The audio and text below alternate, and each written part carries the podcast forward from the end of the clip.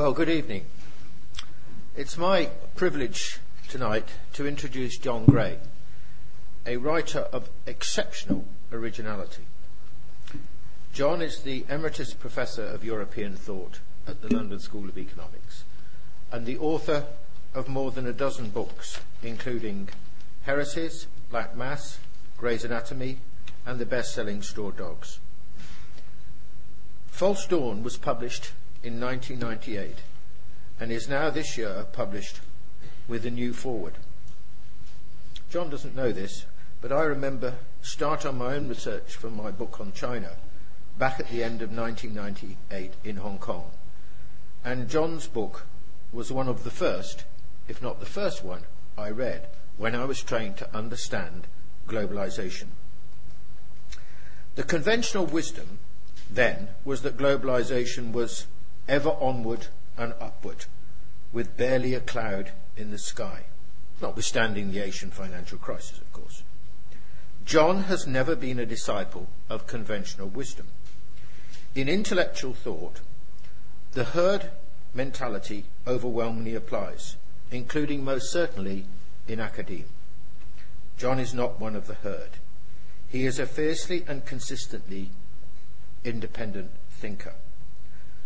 That requires not only great intellectual self confidence, but also great courage. I greatly admire John for this. This lecture is part of the Ralph Miliband series on the future of global capitalism. And the title of John's lecture is The Crisis of Global Capitalism 10 Years On.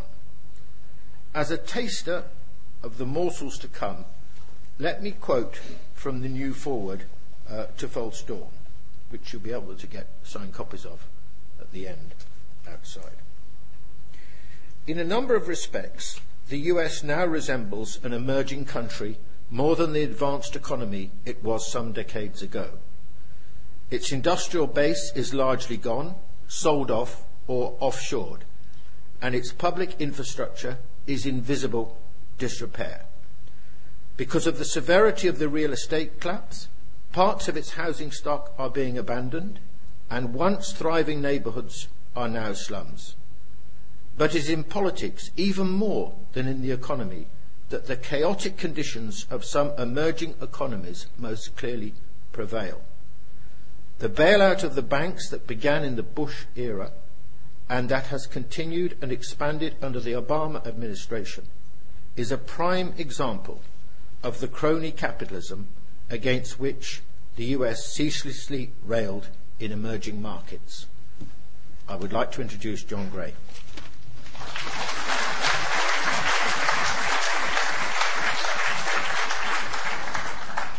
Well, thank you very much for that gen- generous, very generous introduction. Um, my title tonight, the topic is um, 10 Years On, uh, Global Capitalism 10 Years On from when the book was published. But I, I just say something before I um, talk directly to that decade long perspective. I go back two years to 2007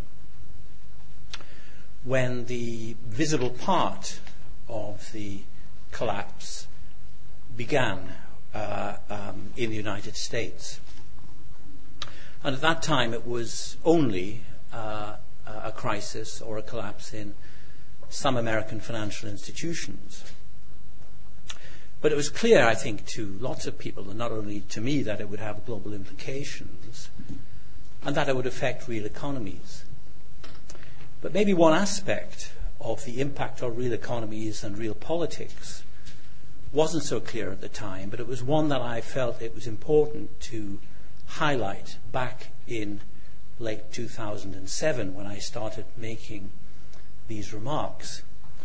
And perhaps I can um, put the concern that I had two years ago in the context of a question, in the form of a question, which is something like this What happens after a financial crisis when, in many parts of the world, in the real economies of many different countries, there is a sudden increase of insecurity in the working population, a sudden increase in unemployment, sudden collapses of businesses. In, other words, a sudden and negative transformation in many people's circumstances. What happens when that occurs? And the reasons for its occurrence are rather obscure. They're difficult to work out.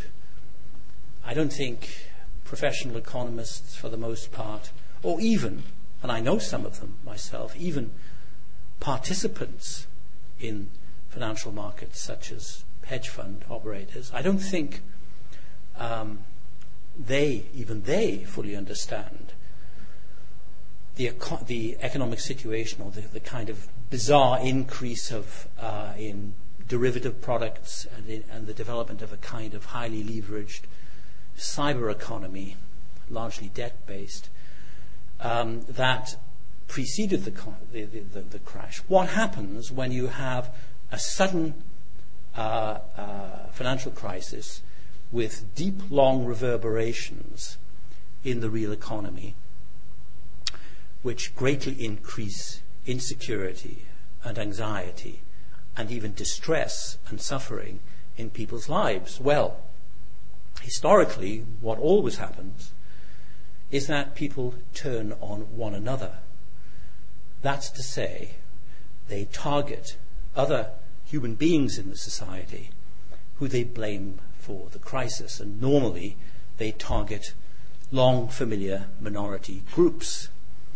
So two years ago, uh, and ever since then, in fact, I made myself further unpopular and got an even more enhanced reputation for profound misanthropy, cynicism, and pessimism when I said that the one thing I was completely confident of was that all the old poisons of politics ethnic nationalism, anti Semitism, hatred of immigrants, internal and external minorities would come back with a vengeance.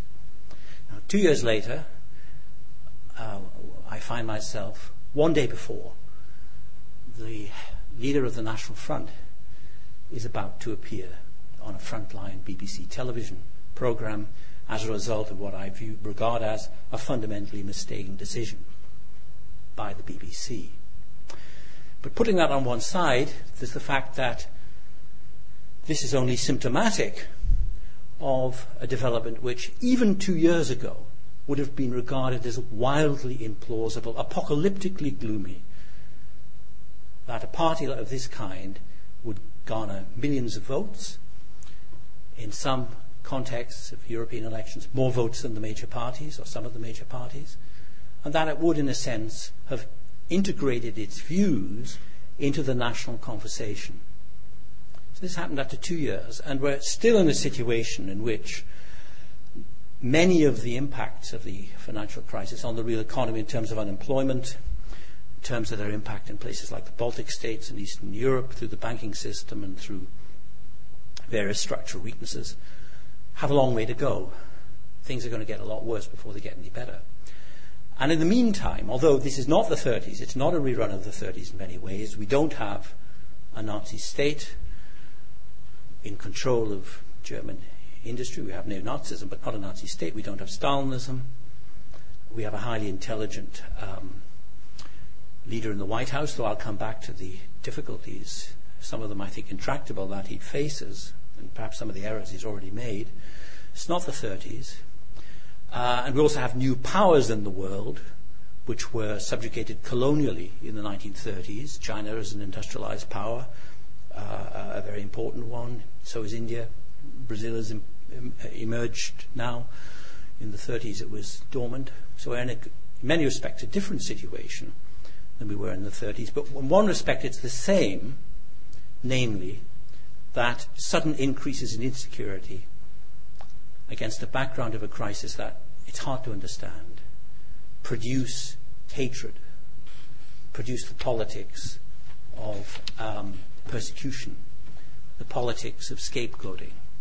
And this is happening again, and I think it will continue to happen, and I, to be frank with you, I think it'll get significantly worse. But to go back 10 years, um, 10 years ago, as Martin has pointed out, if one said that the globalization process, as it then was, um, would end in tears, that there was nothing inevitable about its advance, and on the contrary, there were deep imbalances and problems within it, which more or less guaranteed, actually, that it would be short term. One can't predict the future, no one can. I think it was Woody Allen, a rather profound thinker on these matters, who said predicting is always difficult, especially when it concerns the future. But um, um, one can't predict the future in any detail, but one could know, I think, just as one can now know that Afghanistan's not going to become Belgium or Switzerland or Canada. Poor country is going to go through great, it's gone through great sufferings, but it's not going to do one can know certain things, just as in 1989, 1991, one could know, or even in 1985 when the Gorbachev experiment got underway, one could know, although very few people seem, seem to have realized it, that the former Soviet Union, the Soviet Union, then the former Soviet Union, was not going to become a Western style market economy. It was not going to happen. 40% of it was military industrial rust belt. There was environmental devastation on a colossal uh, scale. It was not going to happen.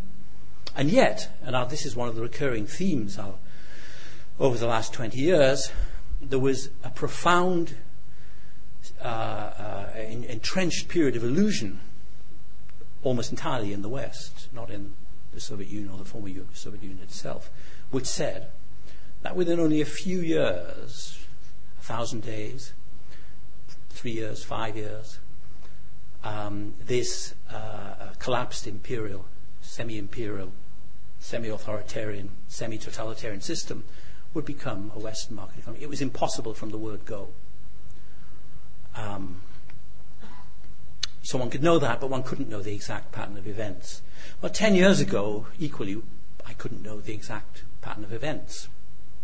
But I believed then that there were several reasons why the globalization project of that time would come unstuck, and probably quite quickly. Not in 30 years or 60 years or 150 years, but in a decade or two, although I wasn't, I couldn't possibly know how, in what way it would. And I just mention a few of them that were in the first edition of False Dawn, which has been reprinted unchanged, but with, uh, as Martin mentioned, a new um, section, updating it and making some of the comments I'm making tonight and some others.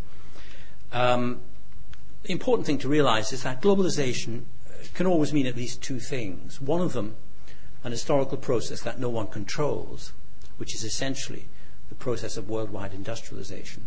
That's the way I like to think of globalization. I think it's a, a deeper way of thinking, a more useful way of thinking than the common economic way of thinking. And then there's the economic way of thinking, which is to think of globalization as a specific um, economic regime at the global level, one characterized by relatively free trade and relatively free capital movements. And it's that kind of conception which you get um, uh, in most writing about globalization. And so people say, and I think this is true within the terms of this debate, that there was a period of globalization from the late 1870s up to the First World War. And then we've had another uh, now from the end of the Cold War to the present time. So if you think of globalization in that way, it's a particular economic regime, and I think it makes sense then to say that globalization comes and goes. It can break down, it can collapse. It did collapse after the First War. For example, when you had Nazism and Stalinism in Europe and Russia, um, Asian fascism, protectionism, and so forth. Um, and of course, the reasons it collapses, if one thinks of globalization in these terms, are to do with geopolitics. They're to do with the power that backs up the globalization project or the economic regime of the time. So the First War was, I think, essentially a death blow to European global hegemony. All the major European empires, except the British Empire, um, collapsed. The Ottomans, uh, the Romanovs, the Habsburgs. And um, the British uh, one lingered on for a few more decades and then succumbed. Uh, I'm glad that it succumbed, but it succumbed after the Second, second War. And when one is thinking of globalization as an economic regime, one always has to ask the, ask the question what is the condition, what are the prospects, what's the capacity for the hegemonic power which is maintaining it to continue maintaining it? And even in the 1990s, even in 98, when I began to write these, um, when I wrote the book, when I published the book, it was mainly written in 96 to 98. published in 98, uh, spring 1998, I believed that the foundations of American power were rather uh, weak, and that the interpretation of the end of the Cold War, which was being put about at that time, the triumphalist and hubristic interpretation by Fukuyama, who I knew at the time and had several supremely unprofitable and unproductive public dialogues with. Um, I believed that the, uh, the interpretation then, which was that with the disappearance essentially of the Soviet Union, the world had moved from a kind of um, bipolar to a unipolar system. I thought that was a complete mistake. I wrote that at the time for a variety of reasons, um, uh, which ranged from reasons of economics and geopolitics and even military strategy to reasons to do with the history of ideas. And the history of ideas reasons, I'll just mention briefly because they might be important, is that people interpreted, and of course to a certain extent this was true, on a certain respects it was true, they interpreted the collapse of the former Soviet Union as a triumph for the West. Well, in certain ways it was, because it meant that a, a pretty clapped out and discredited and illegitimate uh, economic system, one for which even the nomenclaturas that mainly benefited from it were not willing to, to fight, um, had gone, and the only systems that remained in the world were varieties of capitalism or of states in transition, with a few exceptions like North Korea and Cuba, uh, and regimes transi- transition to yet a different hybrid, as, as in China. So in that sense, it was a triumph for the West. But in another respect, of course, it was a defeat for the West because what had collapsed in the former Soviet Union was a Western ideology, a prototypically Western ideology, namely Marxism, a version of Marxism with some Russian traits, but not uh, uh, uh, as is commonly believed, um, a, a, fundamental distortion of Marxism. And what I thought from 89 onwards was that what would come out, especially when aggravated by Western mistakes, of which there were countless, um, uh, in dealing with the former Soviet Union, what would emerge in the end would not be an, a westernized Russia. It would be a hybrid Russia balanced precariously between East and West as Russia, as Russia had often been in the past. That's what I thought would happen. And I was particularly skeptical of the kind of confection of Western neoliberalism which was imposed on Russia and which, to some extent, in the Yeltsin period, uh, serious attempts were made to, to implement. Um, I thought that would be disastrous. I thought it would produce a strongly anti Western Russia, and to some extent, I think that's that's what that has happened. Just as again as a footnote here, um, Martin will know this, I think, as well as I do, is that there's always been, in the last five or ten years, a great admiration in Western financial circles for China. And I share some of this admiration. But the irony, of course, is that China is admired because for the last 20 years it's heroically despised and rejected all Western advice. That's the root of the admiration it has in the West. It's consistently rejected and on a very well or ignored on a very well founded basis any advice or instruction from the West. And it's to that I think that it owes a large part of its success. That's why it's admired in the West. In the Russian case, uh, a more complex case because Russians have always wanted, many Russians have been divided. Some have wanted to be different from the West, some have wanted to be Western. There's always been a debate in Russia.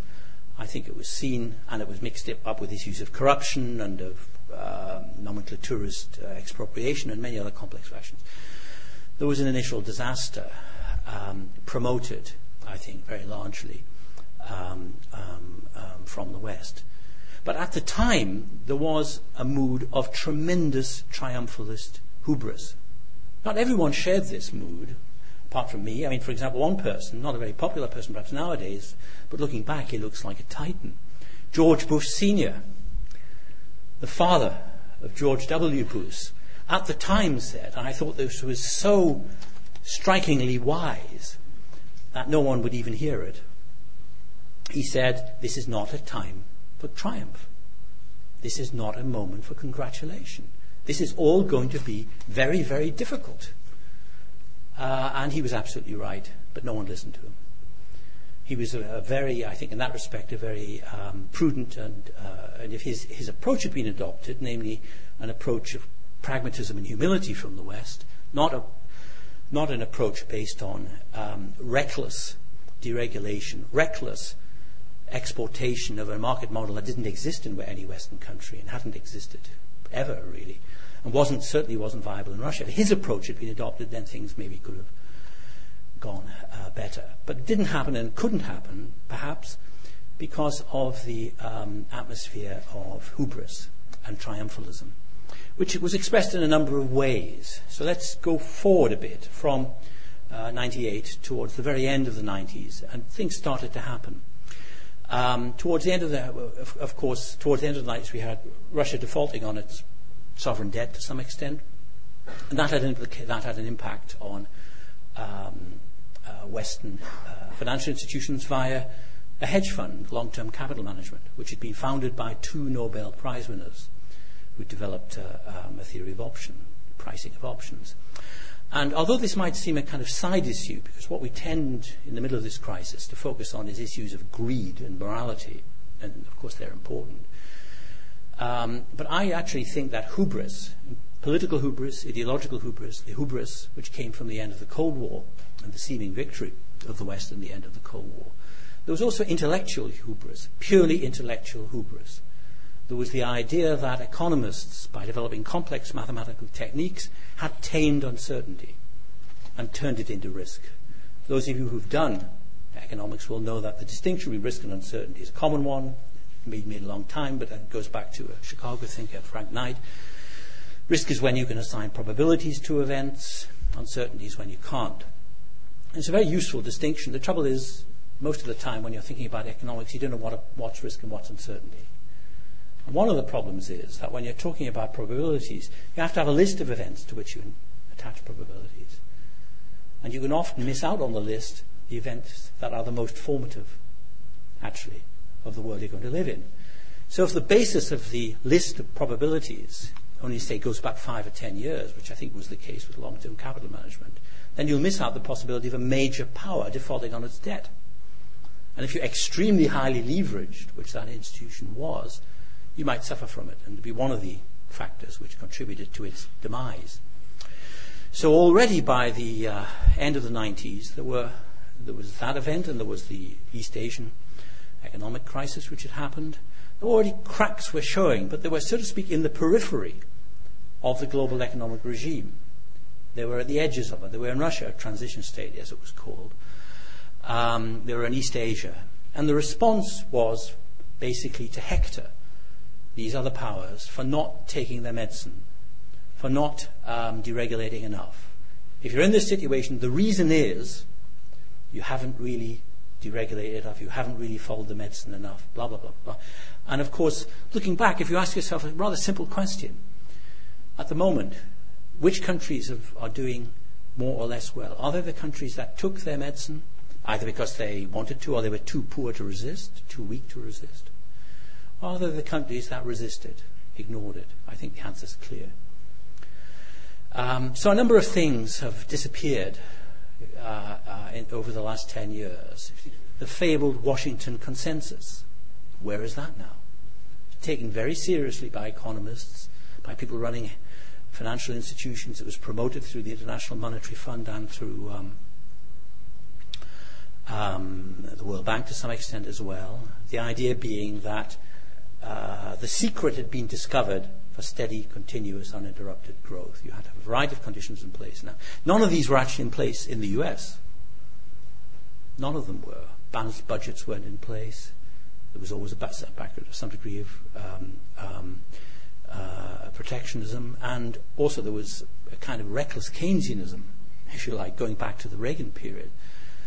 And there was a radical deregulation under um, of banking involving the repeal of certain banking acts in the 1930s, which were put in by the, in the 1930s in response to the Depression, um, in the uh, Clinton years. So the roots of the present crisis go back a long way, I think all the way back to um, the end of the Cold War, but certainly they're definitely not restricted to the Bush administration. They go back a lot further than that. And a slightly ominous sign is that many of the people involved in those deregulations of banking and of financial institutions, whereby, and this is the point which the Governor of the Bank of England mentioned only yesterday, important point, where the, so to speak, casino operations of banks were divided to some extent in the United States under the Glass-Steagall Act from their more retail everyday functions. That was swept away so that banks became hedge funds or central aspects of banking activity became hedge fund activity. And in fact,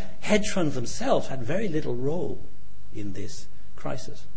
It was the transformation of institutions that had not been hedge funds into hedge funds without anybody realizing because they didn't change their names. If you went along to uh, the Royal Bank of Scotland, it didn't say um, uh, radical, radical gambling strategies on the door it cha- did lots. Of, if you went, if you, if you borrowed money from Northern Rock, when you went in, it didn't say uh, derivative derivatives Inc.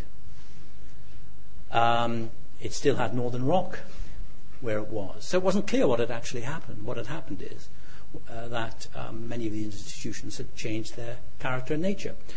And I think in a very luminously intelligent speech, um, I think the governor of the Bank of England was right there. The idea that we can just muddle, through with essentially um, unaltered uh, banking structures propped up at enormous public expense is an illusion. But there is a problem, and now I get back to the main strand of my argument with what the Governor of the Bank of England, Mervyn King, then recommended, which is, as far as I understand these matters, a kind of a quite good recommendation, namely that we somehow, and it can be done in several different ways, and there's a lot of technical stuff which I don't pretend to understand, but now that, the, that, the, that the, these different uh, activities of banks be somehow separated again, which might involve breaking up existing banking structures, so that the retail uh, angle of, angles of it are um, um, walled off from the um, highly speculative uh, hedge fund or casino operations. One of the problems about doing it is that it's not clear that any one country can do it by itself. In particular, it's not clear that Britain can do it when we're, although a hugely important financial player, a relatively small country. And this gets us back, as it were, to, to, to globalization, which is that although the globalization, as understood as a single economic regime, was the creation of state power, American state power, and is now, I think, fracturing and fragmenting before our eyes as American state power retreats in the world. Although that's the case, it gradually it grew too big even for uh, American state power, even at its height control. And it's not really clear now how any kind of order can be um, superimposed on it. It's not clear how that can happen because the situation we're in now, I think, geopolitically, is like that at the end of the 19th century or before the First World War, but with one or two crucial differences. That's to say, we now have a world of several great powers America, India, China, Japan, Russia, Europe doesn't count, I'm afraid, because uh, although it's a very pleasant place to live and has a very high level of, uh, of um, prosperity, it hasn't shown any capacity to act as a real actor in the global, on the global stage. But we're in a position now we have several great powers, including two powers which were subjugated explicitly or otherwise at the end of the 19th century, namely China and India. America is only one of these. In military terms, it's still vastly superior to any other.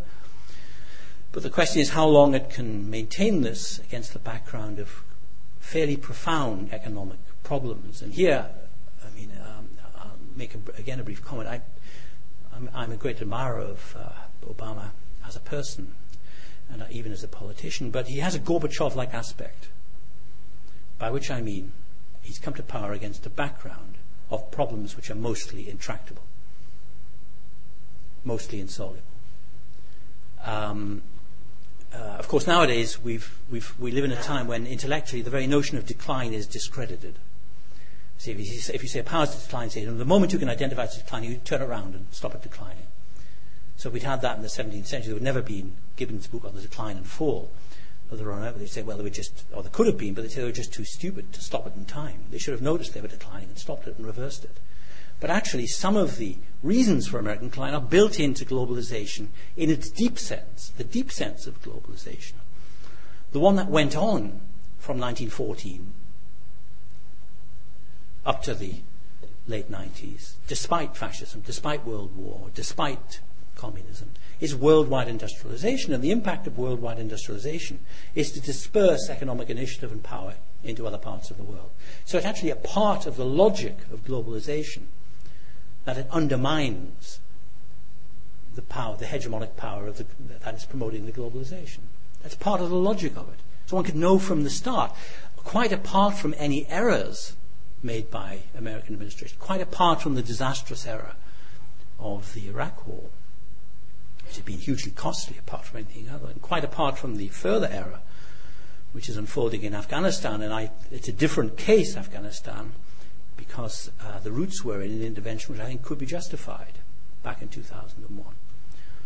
Um, but it's drifted into a situation in which I think one can be pretty confident is not retrievable at this point.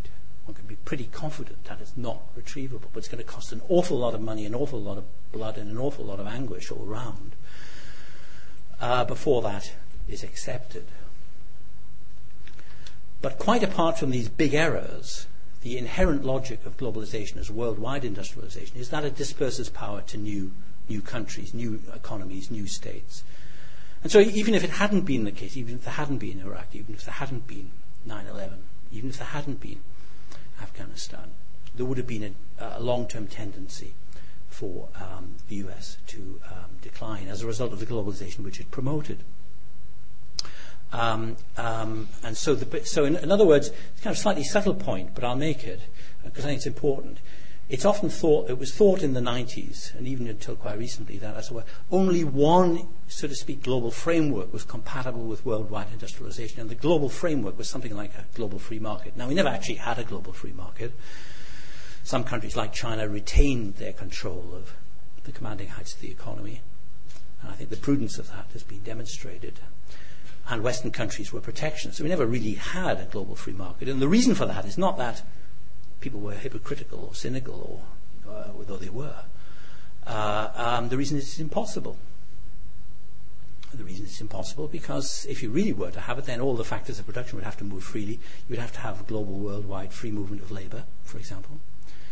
A version of which did exist, by the way, before 1914 Of course, it was a much different world, and many people were too poor to travel. But most in Europe, for example, you could travel anywhere except uh, the Ottoman Empire and the Romanov Empire, Russia and Turkey, without a passport. And the reason for that, though, was there was no welfare state in most of those countries, or not much to speak of. Trade unions were weak, and democracy was fairly weak in many of them. Not weak in the sense of being threatened, but not fully developed. Women didn't have the vote, and lots of people didn't have the vote. Actually. Now we're in a situation where um, uh, there isn't um, free movement of human beings, and there won't be. Um, and many of the other dimensions of a global free market were similarly unachievable. But the idea was that something like a global free market would eventually come about. Something like a, free, a global free market would come about because deregulated liberal capitalism was the only system compatible with modernity. That was the kind of philosophical, if you like, belief which animated thinkers, a wide range of thinkers, not only Americans, in the 90s. Uh, basically, one economic system and one economic system alone was compatible with um, modern conditions as we now live in them. And I argued then, and I, it's an illusion. And one of the things I want to put to you as I'm coming um, now to uh, the next part of what I want to say, and I don't want to talk too long because so, I want, want there to be plenty of time for question and answer. One of the things I want to tell you is that now that this system is, I think, fragmenting and crumbling, it will not be replaced by another universal system of some different kind. That's to say, many critics of globalization say that system didn't work, the neoliberal systems collapsed. They're right about that, of course. Um, but they then go and say what we need is a different system, another global system global social democracy, a global green settlement of some kind. None of those things are going to happen. Um, and the reason is rather simple. Basically, it's that the differences between the world's different economies, the differences between of interests, of values, of histories, and of current goals between the different powers in the world are too great. And I think it's also the reason for that is that some of the problems which are being faced now um, are, uh, again, rather intractable and difficult problems. And the attempt to, the belief that they're fully soluble can only produce deep disillusionment. Um, uh, the belief that uh, um, Obama can prevent American unemployment, even with the figures being somewhat fuzzy, going over 10% or 12%. The belief that, uh, that he can prevent whole states going bankrupt, California more or less have, has. The belief that he can somehow alter the position of the baby boomers who found their um, lifetime plans for savings and so forth and retirement gone up in smoke before them. The belief that he can do any of these things, I think, is ill founded because America's position has changed just too fundamentally, too radically. It's no longer in a position to um, borrow unlimited in an unlimited way, even though for the time being it's racking up enormous amounts of, of, of, of debt. So one can anticipate um, really rather painful uh, disillusionment with all of its unpredictable um, uh, political implications. And in different contexts, different societies will face uh, similar uh, uh, um, issues. People will turn to states, turn to governments for protection, and find that governments can only protect them to a certain degree or not at all. And then one has the problems that I mentioned earlier. By the way, I promise you, at some point, I'll try and come up with something optimistic. But um, so where are we now? Where are we in the position that we find ourselves now? Um, well, as I mentioned earlier, I don't think the um, uh, uh, the real economy effect, the impact of the financial crisis has yet fed through fully. There's much higher unemployment, some of it affecting graduates. Um, and also, we're moving into a period where many countries are going to slash public spending, state spending. In many contexts, we're going to find a situation in which taxes go up, but also public spending is actually reduced, which is almost unprecedented. You really have to go back, I think, to the 1930s, even the 70s, and I lived through the 70s. They were pretty rough in some ways in Britain. Um, even then, one didn't have massive real cuts. But if you look at countries like Ireland, not just Iceland, which is a special case in some ways, but Ireland, are seeing actual cuts in incomes, actual cuts in public services. And these, I think, would happen whichever government uh, uh, wins the next election in Great Britain or whether there's a hung parliament. It'll happen anyway because the essential um, situation is of massive unsustainable debt. And one of the problems, as I've said and I keep going back to this, is that one of the problems is it was assumed, and here we get back to the intellectual hubris that I was talking about, that if only one could free up markets globally, they would somehow be self stabilizing. Self stabilizing. That if there was any problem in them, it would work its come out in the wash, as it were. I think one of the relevances of Keynes here, there's been something of a revival of Keynes, but I don't think it's sort of intellectually that deeper revival because it's not really based on a close reading of Keynes. There have been a number of interesting studies come out, one by two American economists called Animal Spirits, where he says what Keynes would have said if you could bring King, Keynes back from the grave, or back from his deathbed. By the way, his last recorded words were, I wish I'd drunk more champagne. Um, if you could bring him back and give him a glass of champagne and ask what, what he would say, they say he would say, well, the economists of the 90s forgot animal spirits. Well, there was behavioral economics, behavioral finance. I don't think they actually forgot. Animal spirits means moods, emotions, the ways in which boom bust emotions, various types of emotions get uh, caught up with market movements and make them self reinforcing to the point at which they then collapse. Now, that, that, of course, is a feature of markets which Keynes understood not only as an economist, but as a speculator. He was an active speculator for his college. He made them an awful lot of money and lost an awful lot. He died at the right time he, after he'd uh, made them an awful lot. So um, they were all terribly grateful. Um, if he died when he lost them a lot, it might have been different. But uh, uh, he understood markets better, probably, than most economists. He's a supremely gifted man um, and supremely cultivated man. But the essence of his critique of uh, orthodox theories of the time was not actually to do with um, um, animal spirits, with, with, with mo- the way moods get reinforced in. That, that wasn't the, it was part of it, but it wasn't the essence of it. The essence of it, in my view, goes back to his work as a probability theorist. He also wrote a book called a Treatise on Probability, where he said he tried to set out a theory of rational degrees of belief, or degrees of rational belief. And at the end of it, or after it, he said, I failed If you read what he says in the, uh, in, in, the, in the general theory, he says, when we ask about the future price of copper or the interest rates a few years from now or whether there's going to be European war, it's not that we can assign probabilities. We simply don't know. We simply don't know. That's a very important thing because from that fact, one can sort of conclude that there will always be instability in markets. There will always be crashes. As the governor of the Bank of England said yesterday, banks will always fail. And therefore, you need to have a set of institutions based on that fact, the fact that we can't know the future. We can know that certain things that I've said earlier are not going to happen. Um, Post communist Russia becoming Sweden or Afghanistan becoming uh, Switzerland or something like that. But we can't know enough to predict in advance when things are going to happen or the full range Uh, of events. All we can know for sure, and I think we can know this for sure, is that there will be further crises. That's history as normal. Now, again, I'm sort of sometimes criticized as taking an apocalyptic view of events. It's kind of rather odd in a way because an apocalyptic view is about the end of history. What I'm saying is that history doesn't end. Crises are normal. They're normal in capitalism, they're normal in banking, they're normal in history. That's normal. So, what one needs are institutions and policies robust enough to deal with them. And I think for a time after the Second World War, which was a very wrenching experience, I'm not old enough to have been in it, but I've talked to people who were. That was a very, and the 30s were extremely wrenching in many ways.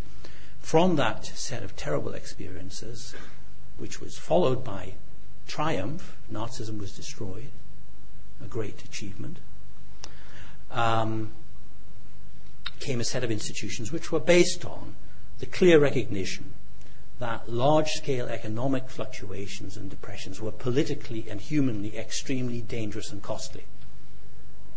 And that's an important, very profound and important insight. So you shouldn't base policies in welfare or regulation or anywhere else on the assumption that you've moved into the period of the long boom. Any of you remember the long boom? Capital L, capital B. The Great Moderation, capital G, capital M all versions of the end of history, capital E, capital H. All nonsense from beginning to end. Dangerous nonsense from beginning to end. Because what it meant was that to the extent they were taken seriously, and they were, they were taken seriously. Um, for example, after the fall of the Berlin Wall, I know for a fact that a number of American foundations had their foreign policy programs axed because no need for a foreign policy.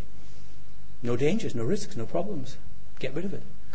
Well, if you knew a little bit more about history, as George Bush Sr. did, having been in the Second World War and um, quite a knowledgeable man, you would say, well, yes, one set of problems have been resolved, but a big state like the former Soviet Union melting away, all kinds of conflicts which have been repressed or frozen will reemerge.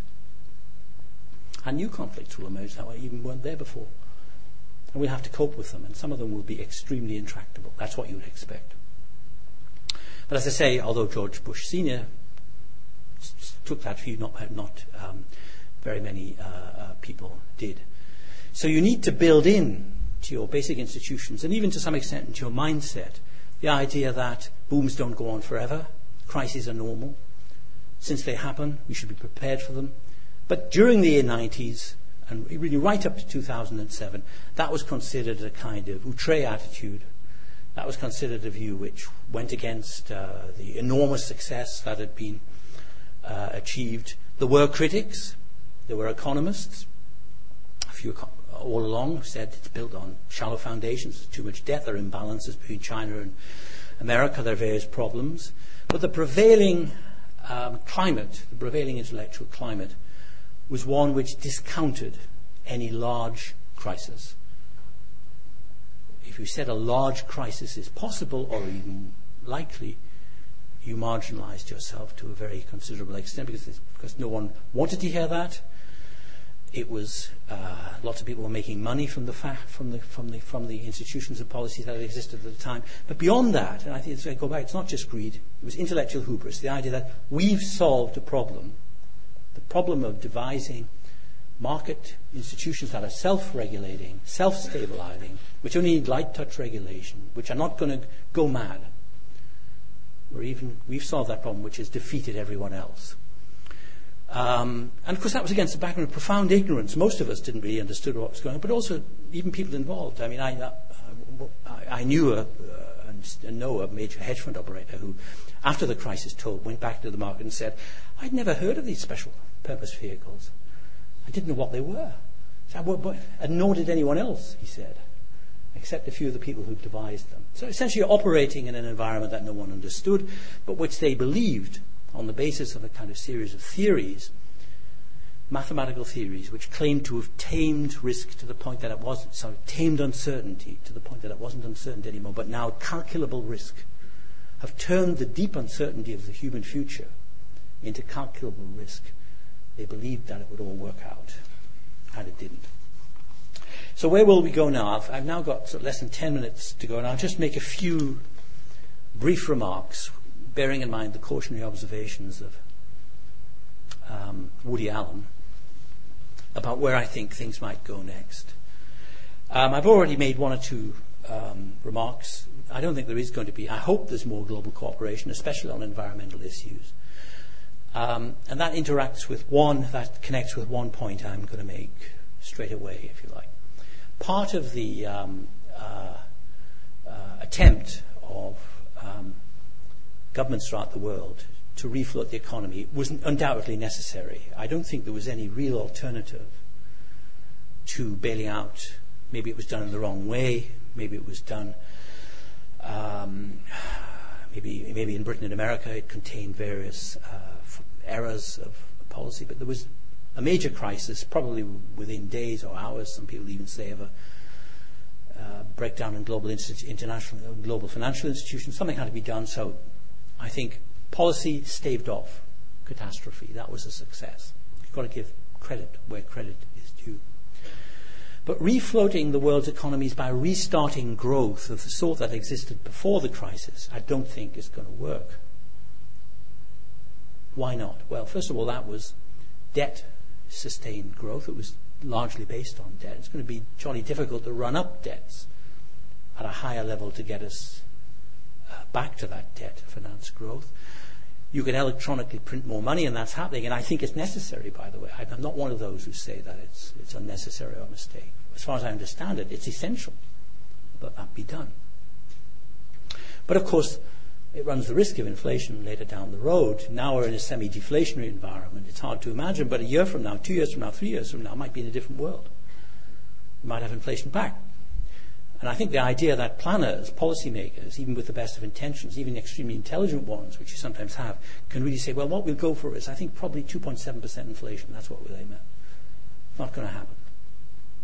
Because these, these changes ch- occur when human expectations change suddenly and people stop trusting the policy and then you have a collapse. That can also happen in currency markets. I'm not confidently predicting a crisis of the dollar, but I certainly think it's entirely possible. It's entirely possible. Um, but there's another reason why, uh, and perhaps a more fundamental reason, connected with globalization as worldwide industrialization, why I don't think restarting growth on the previous pattern is going to work for very long, if it can be done at all. Maybe it can be done for a few years. But the reason is, before the crisis, we had very high prices for energy and natural resources, for commodities. Very high prices. Now, they were partly speculatively driven, that, of course, is true.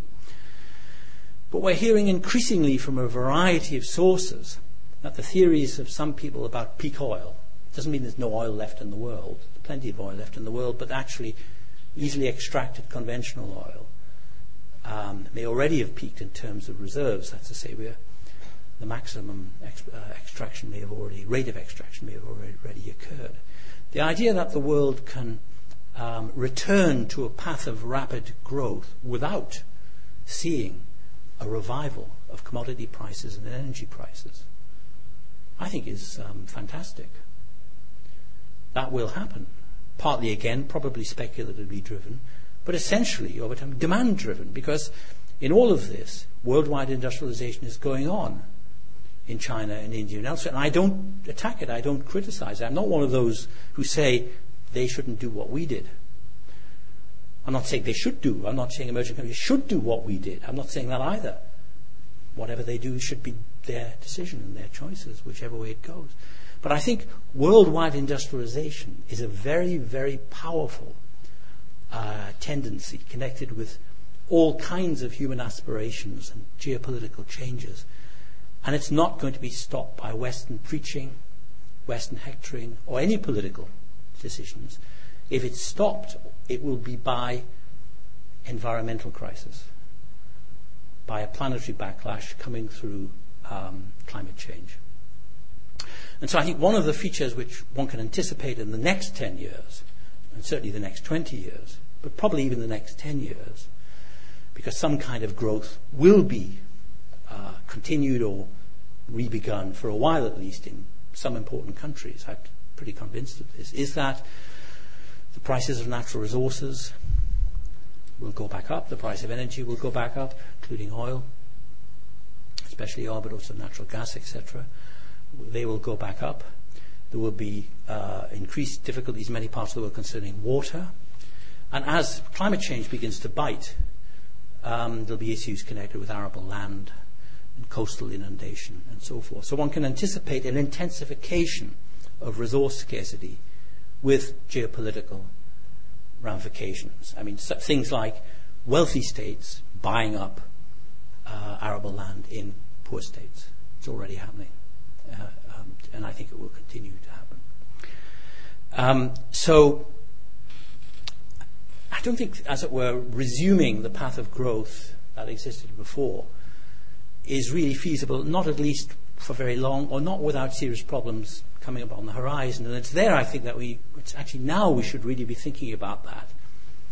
Not blithely assuming that what we've got to do is get the, the, the, the machine, get the car back on the road, which is essentially what all politicians are doing. I mean, their first uh, and, and, many policymakers, their first imperative is to um, get economic growth of the sort that faltered in 2008, in 2009, going again. And one can understand why, not just politically, but because one of the things which is very important to avoid, if it can be avoided, is mass unemployment. Really, mass unemployment would be catastrophic. Partly for the reasons I mentioned right at the start, because I'm sure it would provoke a, politi- a poisonous politics again. I'm sure it would provoke all kinds of new. So, again, I'm not attacking politicians. They're not idiots. They're not all. They're not criminals. Actually, most of them, in many parts, are not even cynics. They really believe in much of what they're doing. But looking forward to the next phase of this process of the collapse of the existing model or regime of globalization against a background of continuing industrialization continuing globalization in the sense of worldwide industrialization, seems to me that the next steps will be ones in which, which combine. The next phase will be one in which combines a revival of world. I don't mean tomorrow or next week. I don't know when it'll happen. It could be years, but I'm pretty sure it's the next phase because, first of all, worldwide industrialization continuing in China and elsewhere and in India, and secondly, demand for, therefore, demand for uh, minerals, raw materials, natural resources, water, oil, energy, uh, all, all the things that feed into energy will continue to rise, and these are finite resources. Um, and human population is also rising pretty quickly, uh, 2 billion more people in the next 20 years. So, against that background, one can only anticipate much higher uh, prices. And that combined with the monetary inf- expansion of the last uh, year or so, and probably continuing on even, even increased monetary expansion, if the present expansion doesn't prove to be adequate in generating, um, the growth that's required, could be a recipe for a period of fairly rapid inflation, but also, and more significantly maybe, um, a conflict between countries, between states. Between states. Um, so I think that's what we should be thinking about now. That, I mean, I don't sort of have that many answers. If somebody, you know, I can't whip out of my pocket, this is what we should do. The whole point is, I think we have to be f- flexible and pragmatic and not look to some brand new system to replace the one that's collapsed. Because there isn't a single size that fits all, and we're not in a situation where one part of the world can dictate to the rest. We're in a situation where there can be international cooperation and discussion and agreement, but within limits. because there are deep differences of interests, of historical development, conflicts of a geopolitical kind, as well as less rational human conflicts in the world, which are not going to go away. So there isn't going to be some new system. Instead, I think what I would like to recommend is greater clarity, greater realism, greater clarity, greater pragmatism, greater flexibility in dealing with events as they um, as they as they as they come up. So this is a big upheaval. The only um, one of the few predictions I would make reasonably, with reasonably high degree of confidence is that just as today we're in a different world than the world we were in 10 years ago when the book was first published, 10 years from now we'll be in a different world again. I don't believe these pressures or conflicts or instabilities or imbalances or problems I've talked about are the sorts of problems that take enormously long time to work out. The incremental theory of history works in only a few countries. In most countries, the history of the last century was a history of revolution. If you're a European living in most European countries, not even to speak of Asian countries, and you were 70 or 80 now, how many regimes would you have lived under? Two, three, four, five? Quite possible if you're 80 years old. So the history is really of the 20th century. You see, real people who think they're realists and pragmatists, and kind of gruff, sensible chaps, they're mostly men. Say, well, you know, things take a long time and they, they go rather slowly and you know, inch by inch. It's not the way history actually worked in the 20th century. Not, that's not what happened when the Soviet Union suddenly melted down. It's not what happened in, in China when there was uh, long periods of um, civil war, foreign invasion, Sino-Japanese war. Mostly the history of the 20th century was a history of revolutionary upheaval. And I think that this is similar now. Uh, we're in similar circumstances now. Changes, partly because of the internet, partly global communications, and for other reasons, happen quite quickly. So 10 years from now, I think we'll be in a completely different world. But it won't be the end of the world. Let me go back to where I started. Back in the 80s, there was a phrase which used to go around a bit in Eastern Europe as communism was come to an end and everyone was looking forward to it, and some thought it would never happen, and I thought it would happen. But one, one of the sayings that I heard there was, and that was a very good saying, I think it's still very useful don't put too many of your hopes in the end of the world. It never happens, it just goes on. Thank you very much.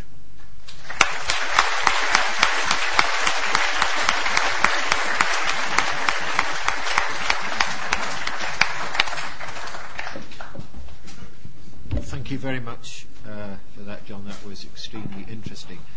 Uh, if I could uh, start the, set the ball rolling by asking a, a, a question, uh, which is um, let's uh, ignore Woody Allen a bit more. And if I can press you a bit on the last part of your lecture, which is the thoughts about the future. Yeah. Can you? Yeah. Sorry. If I can uh, press you a bit more on your thoughts about the future. I mean, now, uh, when uh, there's a discussion about sort of what's happening, it's extremely short term and extremely narrowly conceived. You know, is the are we are we getting out of the global financial crisis? That that's the way it's perceived. Now, uh, what you're clearly saying is something much more profound than that. Uh, that the global financial crisis both marks the end of something and also the beginning of something. Now, if you were looking historically, you know, you can talk about 1870 to 1914 as a period uh, in some senses, or 1929 to the outbreak of the Second World War in another sense, or what you were talking about, the long boom at the end from the late 40s to around about 1973, or the neoliberal period and so on. Now, casting your casting your mind forwards, what sort of period now, how do you think we'll see this period of you know, whatever it's going to be, 10 years, 20 years, it could be uh, uh, quite a long period of fundamental instability? How would you see that in more conceptual terms?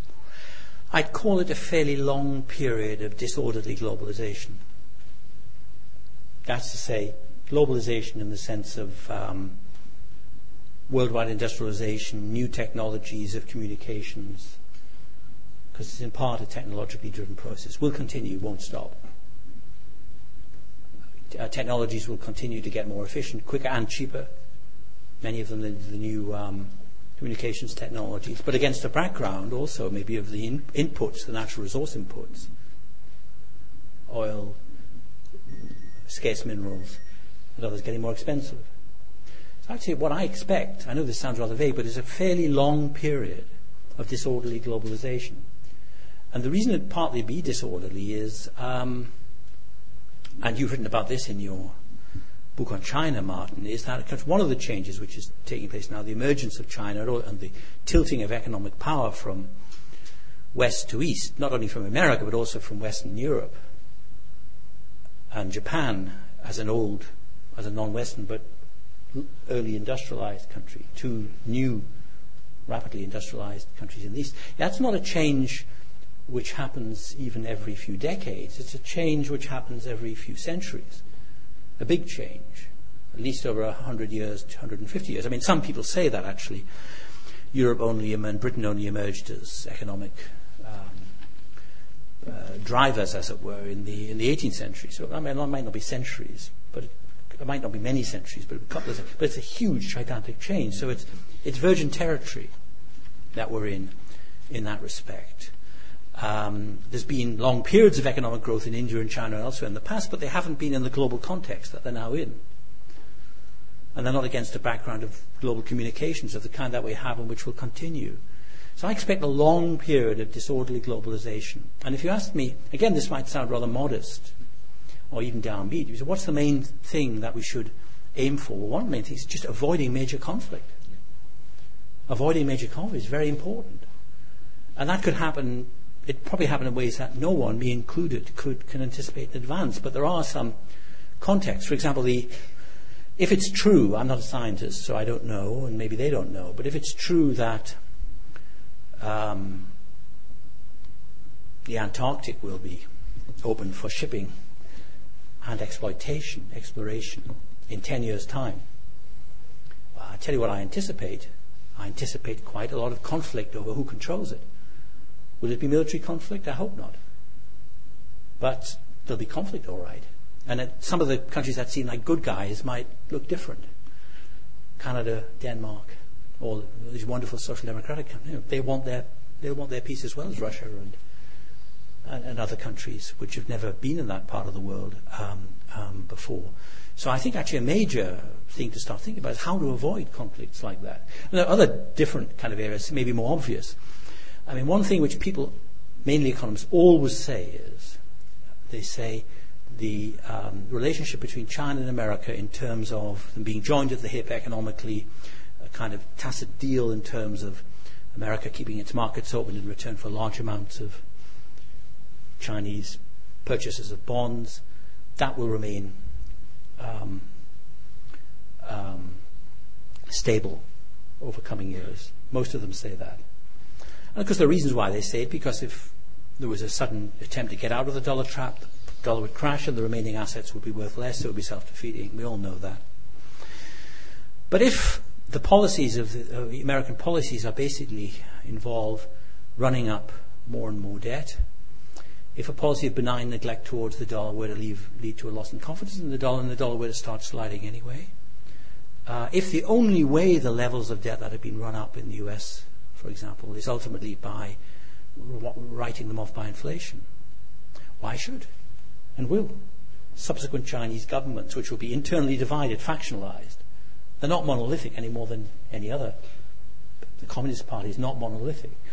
Can we confidently predict that they will not try and get out of the dollar trap, even maybe make a mistake? Can we confidently bring? I think, on the contrary, it's, it's, it's more likely than not that something like that will happen over the next 10, 15, 20 years. And that would be a, a huge change. And yet, if you talk to most people, it's completely impossible. Why is it impossible? Because it's against the rational self interest of the players involved. Well, there's one thing I've learned through observing politics is that believing in rational self interest as a guide to what's going to happen is slightly less reasonable than believing in the Virgin Mary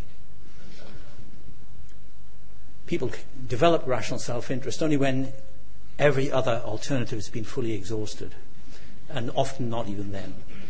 Uh, so, you know, things happen. There are, in the undertow, the mistakes are made, policies are factionalized, um, messages don't get through.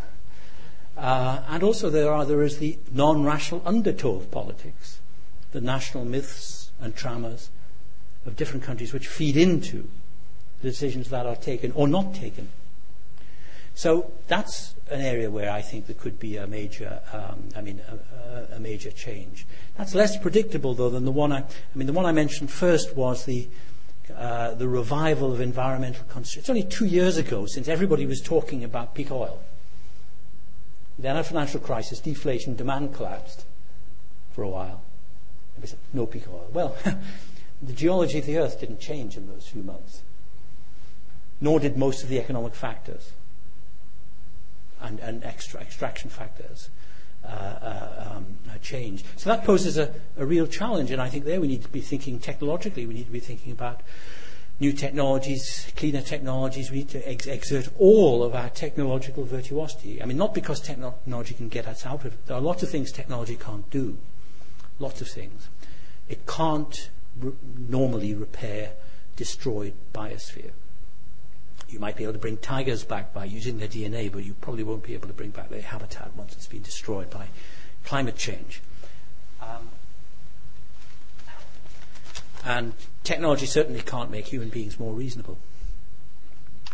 But technology will be part of the way we negotiate the resource and climate change problems which are undoubtedly going to be faced now. Technology will be a very important uh, factor. So I think we need to be thinking about these these now. So that's, I mean, in the next 20 years, that's more or less what are they, the, least two of the things I would focus on, as well as, and I know this is a very unpleasant thought, the likelihood in a number of countries, many countries perhaps, with different degrees of severity and threat, but of a reversion to far right politics, which I started from. I think that could happen. I don't mean we're going, as I said, we'll go back to Nazism and the way it existed in the 30s. But I can't believe that high levels of insecurity and threat and puzzlement and bafflement and the failure of politicians to solve problems, which is not always because they're corrupt or weak, but because the problems aren't fully soluble. I can't believe that situation won't um, energize far right movements.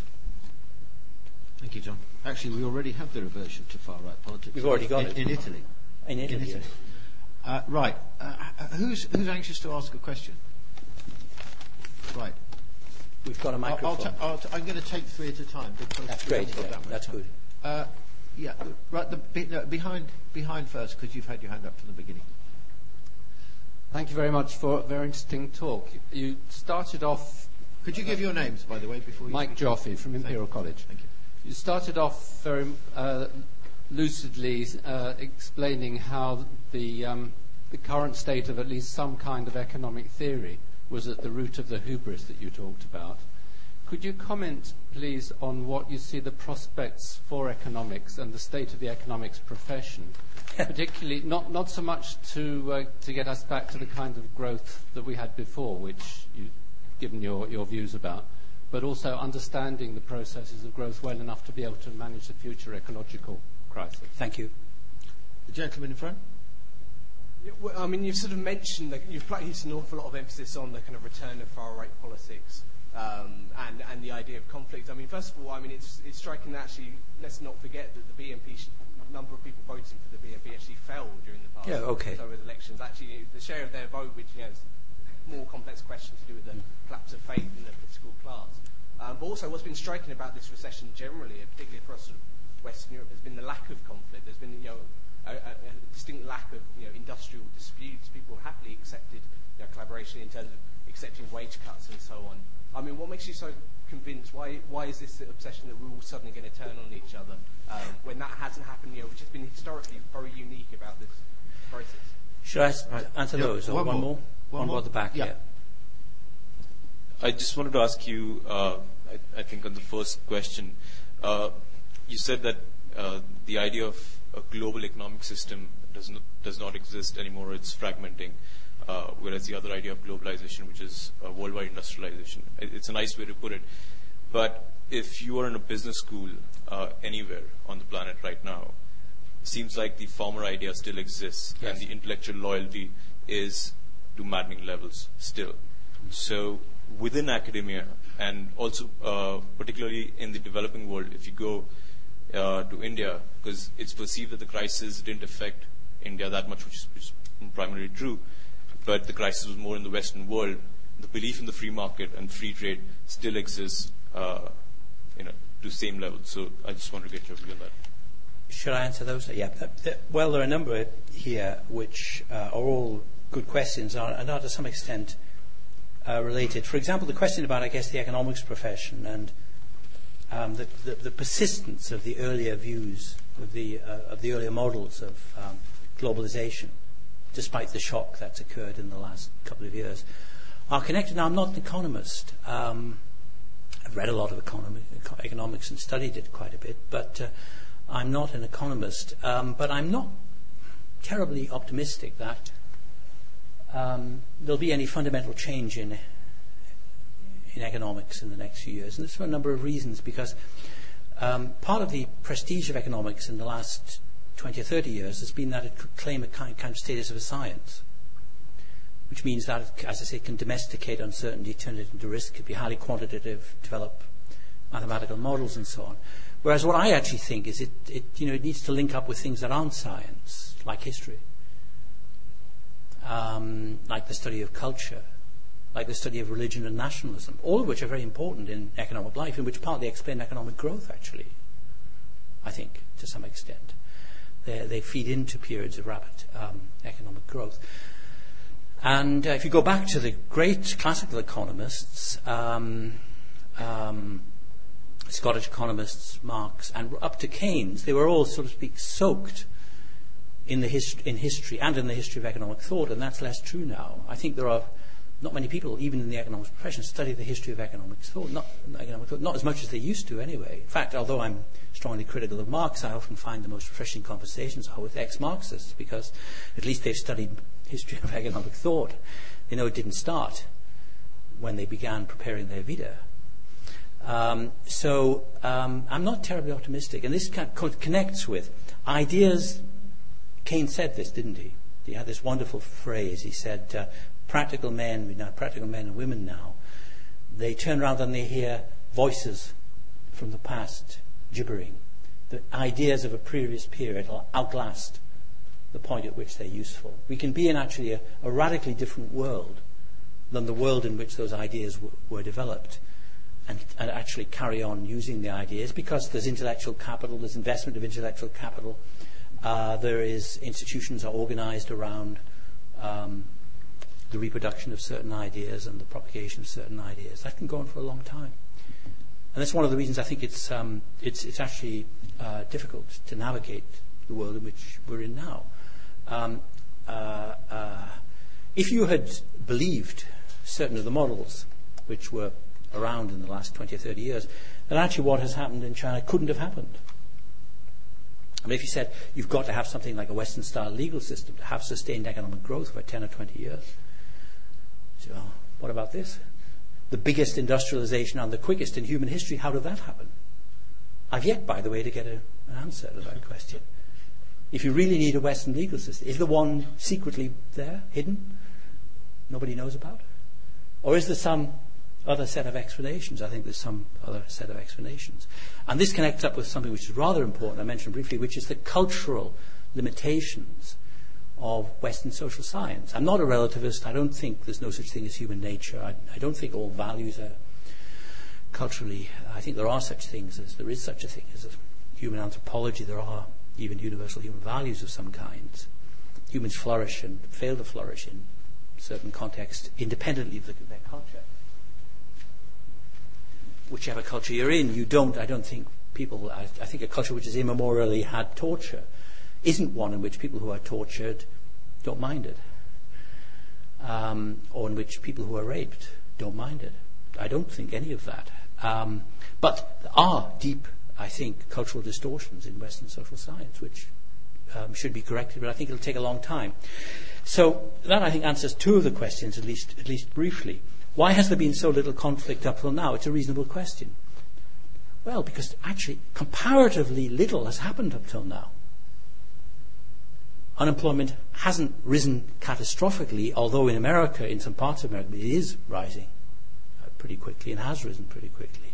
But most people have a feeling of pervasive insecurity or more greater insecurity than they've had. There hasn't been uh, large scale dislocation yet.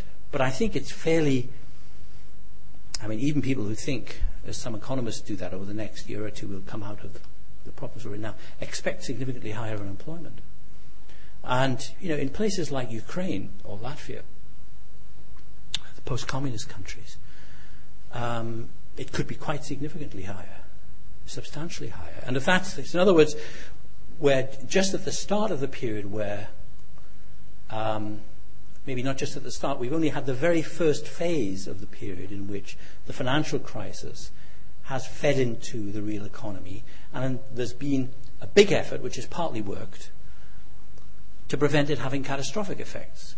Quantitative easing, um, uh, electronic money, money, creation, and uh, bailing out of the banks, and so on. But despite that, there is going to be higher unemployment. So if, I mean, if I'm wrong, and if, let's say, the trajectory of growth recovers in the next year or two, if unemployment stops growing and tails off, then there won't be, I agree with you, there won't be. But if, in important cases, um, um, this doesn't happen, and one of the reasons I think this is I sort of find it hard to see, uh, you know, a really massive increase in spending in the U.S. And remember, although China has um, managed to maintain growth better than other countries, it's still heavily dependent on exports. So it's not decoupled. It isn't decoupled. So there can, there can still be these global effects, and if they, if they work out the way I suspect they, they might, then I think the politics of the poisonous politics will, will have more of a future. But I, I agree with you. So far, one could say it's been less than one has, one has feared. And I also agree with you that, um, of course, the vote of the BNP was down. And I think that's an encouraging fact. But the other, what you also said actually, uh, is, is, is also important, which is that the reason they've made the advances they have and the places they have is disillusionment with the mainstream parties. And so that this is, um, it's a situation which I think is not terribly um, stable. And I don't think it's one we can afford to be uh, complacent, um, uh, complacent uh, um, about.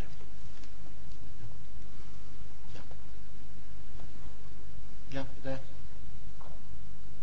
Um, the Financial Services Authority and the Bank of England seem to be increasingly looking to the Bank for International Settlements, namely the BIS-hosted FSB Financial Stability Board, to take on a role as global regulator and global enforcer. Given your prediction of a breakdown of cooperation among nations, is it safe to say that you don't believe any organization will be permitted to take on such a global role? And there was.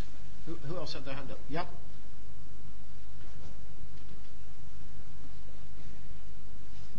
Hi, my name is Mary Helen Pombo. I'm a MSc student of uh, Gender Development and Globalization. And um, I was curious to know um, how you think the system that you uh, foresee that is flexible and fragmented would affect global inequalities. Um, one last question. Anyone? Oh, sorry. Yep. Hi, D. Amidi, affiliated from um, London Metropolitan University. Thank you, Professor Gray, um, for your eloquence, but um, you really confused me very much, more than enlightening me. And uh, I have a very brief question. You mentioned um, rich countries are buying arable lands from the poor countries. What will be the political, social, and economic implication of that? And uh, can you link it that with the second version of your uh, definition of globalization, the particular global economic regime? Thank you. And one very last question, right at the back.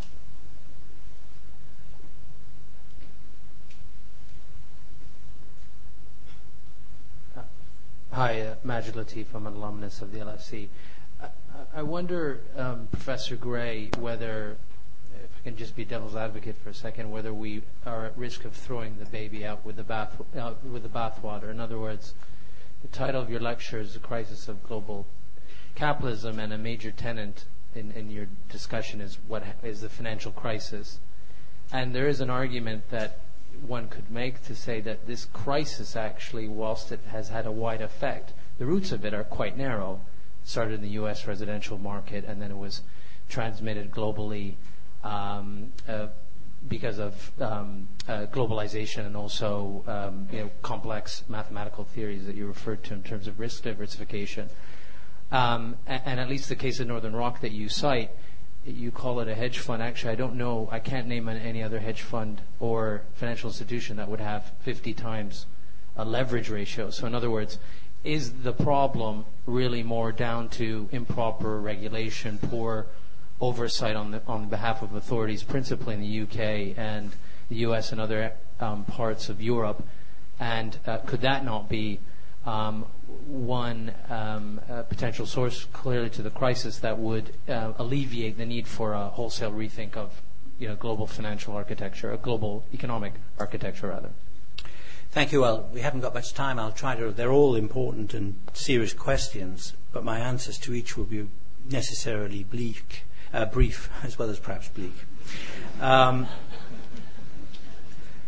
on one questioner raised the issue about mentioned um, what I'd said about rich countries buying land in poor countries, and I think food is going to be an issue, uh, an increasing issue over the next, if only because of an enormous predicted and expected um, growth in human numbers. Two billion more in the next 20 years, against a background of um, likely continuing um, climate change. So how, and that connects with the first question, which in a sense was about inequality. Will, will this, I wouldn't say there's a new system coming into being. Um, I'll get back to the question whether the old system is really going, but I don't think a new one's coming into being. If anything's happening, it's just a sort of non-system that's coming into being. Not utter chaos. We're not moving into utter chaos, but a situation in which different powers are linked together by various agreements, sometimes bilateral, sometimes through transnational institutions. And sometimes if the transnational institutions don't suit the great powers, they, bu- they will bypass the institutions and make deals with each other. Um, so there'll be a background of continuing cooperation. There isn't going to be all out war between the powers. Be lots of cooperation, but be kind of shifting strategic balances between different countries. And I think one feature of this situation is it might be harder for poor countries even than it's been, and for small countries especially. Because the, the, the big players will be the ones that count. They'll make deals with each other and they'll also make they'll also uh, make deals through transnational institutions, which may change and be reformed and have new members and bring emerging countries or countries that have emerged rapidly, like China into, and India, into greater positions of authority and so on. But it won't be a sort of new system. It'll be a, a highly labile circumstance, not of complete chaos, but of um, continuous negotiation and geopolitical game playing and geopolitical game playing about energy, about access to sea routes, about access to arable land, for example, pipeline politics and so forth, can be very, very important. And of course, when you have several players, it's not easy to work out. I'm not a tremendous believer in game theory, but it does teach you something. It can be quite unstable. So um, that's what I think, and, and that's I don't envisage any huge diminution globally of inequality, although, of course, it's true that economic growth in China, although it's associated with high levels of inequality in China, globally, of course, reduces inequality in important respects. So that's, that's important. I think a really interesting question is what happens to inequalities in advanced countries, not just of income, but also of opportunity and mobility. Because at least in Britain, uh, we have certainly no more social mobility than we had 20 or 30 years ago, maybe less. And how will this work out if we have a period? I think, and most people, I think, most economists even would agree that this is likely a period, a long period, maybe a decade, of very, very stringent public spending on education, for example. How will that impact on inequality in the society? How will that work? Um, I think that they are very important issues. Um, now, as it finally, I mean, is this all a storm in a teacup? A global teacup, but a, a big teacup, but a teacup. Is it simply a failure in the financial markets, particularly in two countries, um, triggered by certain intellectual mistakes and failures of oversight? Well, I guess it's possible, but of course it has large implications because uh, I think one thing which is important not to forget is that globalization as a global free market, it was a project promoted by a superpower. It was an American project. Above all, it was an American project. Um, and the setback in American power has been really rather fundamental. Now, I've often been a critic of American policy, and I, I still am in certain respects, but I'm not one who says that this event is all good. It's not all good because, actually, as I've just said a moment ago, if you have five or six different countries competing with each other China, India, Japan, China, Russia, China, Europe, America, not to speak of Iran and middle level countries and so on it's potentially a more it's a more pluralistic world, and in that sense it's good, also it can be quite unstable. But it's the one we've got, the one we've moved into. There isn't going to be a situation in which there is a single hegemonic power. The situation that the US had, or seemed to have, in the post Cold War period is not going to be inherited by any other power. China's not going to replace them. India's not going to. Replace No one's going to replace the, what the Americans uh, were then. So it is a, a, different world again, as it more like, I think, the end of the 19th century. Um, it has some, although there are different players now, obviously, as I've mentioned on several occasions. It's more like that than anything we've seen um, in the last few in the last few decades. So even if it started, I mean, you might say, well, what does this mean? Even if it started only as a perturbation in financial markets arising from mistaken theories of risk management and uh, failures of oversight. It has it, it, it accentuates or promotes large scale um, geopolitical changes in the world. And I think they're underway now and can't be um, can't really be stopped. Um, and it's not really a question of what I think or what I want or, uh, what I want to promote. They're out in the world these changes. They're actually taking place.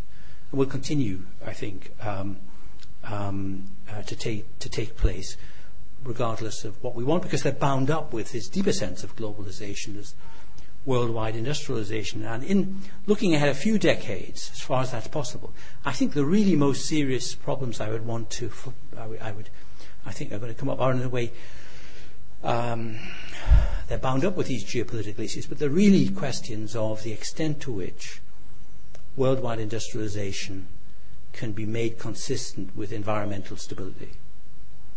Because worldwide industrialization is not going to be reversed by any political decisions or any green movements or any lectures that anyone wants to give to emerging countries and so on. It's an immensely powerful movement because partly because it's been beneficial in many contexts, people live longer, um, have better standards of living. They don't want to go back and won't go back. Why should they? But they don't want to anyway, to go back to the life they had before. Um, but it's coming up against quite, quite rapidly in many parts of the world against environmental limitations, flood, drought, heavy levels of pollution, and of course significant uh, um, processes, not just risks, but actual ongoing observable processes not only in computer models, but actually in the real world of environmental um, um, damage and, and, and, instability. And that's the really big one I think we should be, be thinking about, because how do we adapt to a circumstance in which um, the uh, levels of development which have been achieved by the affluent minority in the world can't be achieved elsewhere or even sustained in the affluent societies for long? I mean, that's the really big uh, question. And um, I don't think most, I mean, there are economists uh, who've begun to think about it. So, but in general, economics thinks, works with price, not scarcity. Scarcity is a function of price. I don't think that, except in, I mean, it's often, often the case, obviously, but when you reach when you reach points of um, finitude, when, when it costs more to um, get a barrel of oil out than the it takes more energy to get the barrel of oil out than the energy you get. We're not anywhere near that yet, but we are in a situation in which I think we will see prices going up. And it's not obvious what the alternatives. Everyone assumes there are alternatives actually to, including the greens. They assume that there are alternatives which can be made operable pretty quickly. I doubt that actually myself, especially the quickly. I doubt that's the case. So I think we're in for uh, great difficulties, and at that point, that's the point when globalization, in its deepest sense, um, will come um, into, uh, into question. But um, humans are fairly resilient animals. Um, we're rather inventive, so there'll be plenty of opportunity for um, um, problem solving, I think, uh, in the next 20 years. We're certainly not going to be. You remember what the second part of Francis Fukuyama's book was? It was about the last man, or let's say the last person. He said the last person, person he was, was took it from Nietzsche, who's been created all over the world, as someone faced with the existential horror of permanent boredom. Now, I can definitely promise you, you won't suffer that evil. Thank you.